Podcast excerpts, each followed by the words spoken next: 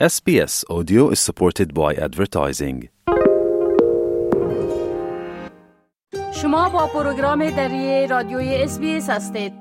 حال با جاوید روستاپور خبرنگار پروگرام دری رادیوی SBS برای جنوب آسیا با تماس هستیم که اونا درباره تازه ترین رویدادها در ارتباط به افغانستان معلومات میتن آقای روستاپور سلام عرض می کنم خب اولتر از همه گفتم میشه که زنان به مناسبت اولین سالگرد حاکمیت طالبا در افغانستان با لباس های سیاه در یک محل سربسته یک نشست اعتراضی داشتن بله؟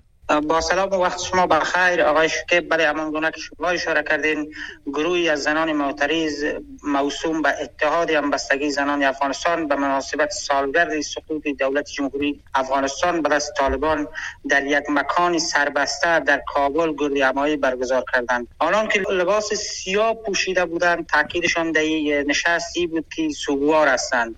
سال گذشته به تاریخ 24 اسد طالبان کابل را تصرف کردند و دولت فرو پاشید زنان معترض می‌گویند که یک سال است که زنان افغانستان از حقوق اسلامی انسانی و اساسی خود محروم شده و بدبخت شدند و به آشیه کشانده شدند. این زنان در این نشستشان تاکید کردند که جامعه جهانی باید طالبان را تحت فشار قرار بدهد که حقوق زنان و دختران را طالبان احترام بگذارند و رعایت کنند حقوقشان.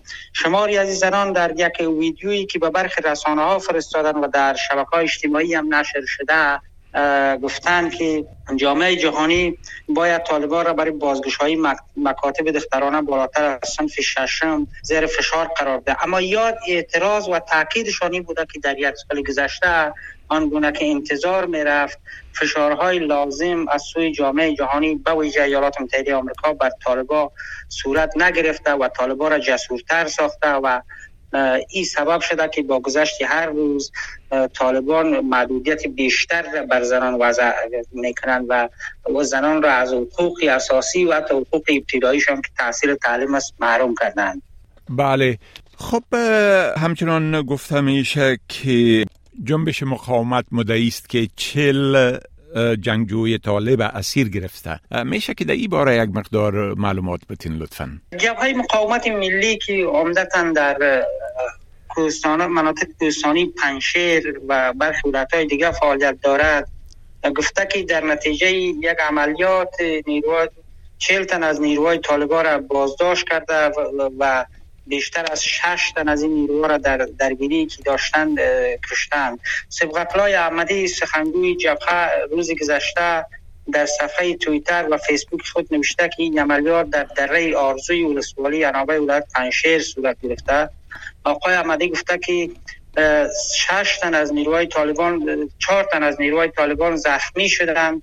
که زخمی های از را با خود بردن و مداوا کردند. همچنان امرالله ساله معاون پیشین رئیس جمهوری هم که حالا عضوی جبهه مقاومت است در صفحه فیسبوکش این خبر را تایید کرده و گفته که این اقدام جبهه مقاومت نشان است که طالبان در یک سالگی سقوط کابل هنوز در سراسر افغانستان امنیت تامین نیست و مبارزه در برابر این گروه ادامه دارد. در رابطه جبهه مقاومت روز گذشته از سری درگیری ها در برخی مناطق پنشیر بغلان و تخار هم گزارش کرده که تا منابع مستقیل درگیری ها را تایید نکردن چون دسترسی رسانه ها به مناطق بسیار محدود است و هیچ رسانه ای نمی‌تواند این گزارش ها را به صورت مستقل تایید کنه اما آنچه آگاهان باور دارند این است که کماکان پس از این درگیری ها در برابر طالبان ادامه خواهد یافت و یک روز پیش یک نشست آنلاین رهبران افغانستان داشتن و اونا گفتن اگر طالبان تمکین نکنند به خواستهای مردم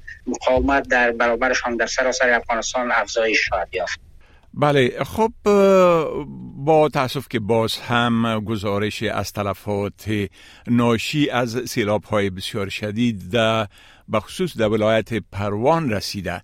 اگر لطفا این باره یک مقدار معلومات بتین مسئولان طالبان در ولایت پروان گفتند که جاری شدن سیلها سیلاب در بخش های از ولسوالی های سیاگرد و شینواری ولایت دست کم جان سی یک نفر را گرفته و بیش از 96 نفر زخمی بر جای گذاشته که وضعیت صحیش بیشتر زخمی ها به دلیل اینکه سنگ و چوب بدن یزی ثابت کرده بسیار وخیم است. به اساس گزارش خبرگزاری دولتی باختر حدود 105 تن دیگر تا کنون مفقود الحسر هستند و بنابر این احتمالی بلند رفتن تعداد کشته شده ها در پی این حادثه طبیعی زیاد است. مسئولان طالبان دولت پروان گفتند که این سیلاب ها زیان های بسیار انگفتی را به باشندگان ولسوالی های سیاگرد و شینواری به بار آورده صدها خانه مسئولین و هزاران جریب زمین در پی سرازیر شدن این سیلاب ها از بین رفته. شمس الحق صدیقی رئیس اطلاعات فرهنگ طالبان برای پروان گفته که در ولسوالی سیابر صدها خانه نابود شده و به گفته او یک قریه یا یک روستا به صورت کامل از بین رفته که هیچی آثاری نه از خانه نه از زمین و نه از باغ هیچی در از این باقی نمانده. سیل همه چیز را با خود برده و ای به یک گودال کلان آب مبدل شده همین قریه. این در حالی است که از ولایت شرقی ننگرهار هم گزارش را رسیده که به اثر سیلاب های شدید در ولسوالی سرخرودی ولایت دست کم ده نفر جان باخته و شش نفر دیگه زخمی شدند. ریاست کانال ننگرهار گفته که تقیان یابی کانال منجر به تخریب سازی بیش از یک هزار جریب زمین زراعتی شده. در پی یک هفته گذشته سیلاب ها در بسیاری از ولایات افغانستان جان صدها نفر گرفت و هزاران جریب زمین خانه مسکونی را تخریب کرد به اساس آخرین گزارش که وزارت مبارزه با حوادث طبیعی طالبان رایه کرد در پی سیلاب های یک هفته گذشته 136 نفر در 19 ولایت افغانستان جان باخته بودند که منابع محلی گفتند که این آمار بسیار اندک است و تعداد تلفات به بیش از 600 نفر رسیده. اما تا کنون مشخص نیست که آمار دقیق چقدر است. بله خب بسیار تشکر آقای روستا. پور از این معلوماتتان و فعلا شما را به خدا می سپارم و روز خوش برتان آرزو می کنم وقت شما هم خوش خدا حافظ ناصرتان.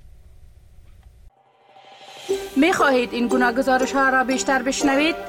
با این گزارشات از طریق Apple Podcast، Google Podcast، Spotify و یا هر جایی که پادکاستتان را می گیرید گوش دهید.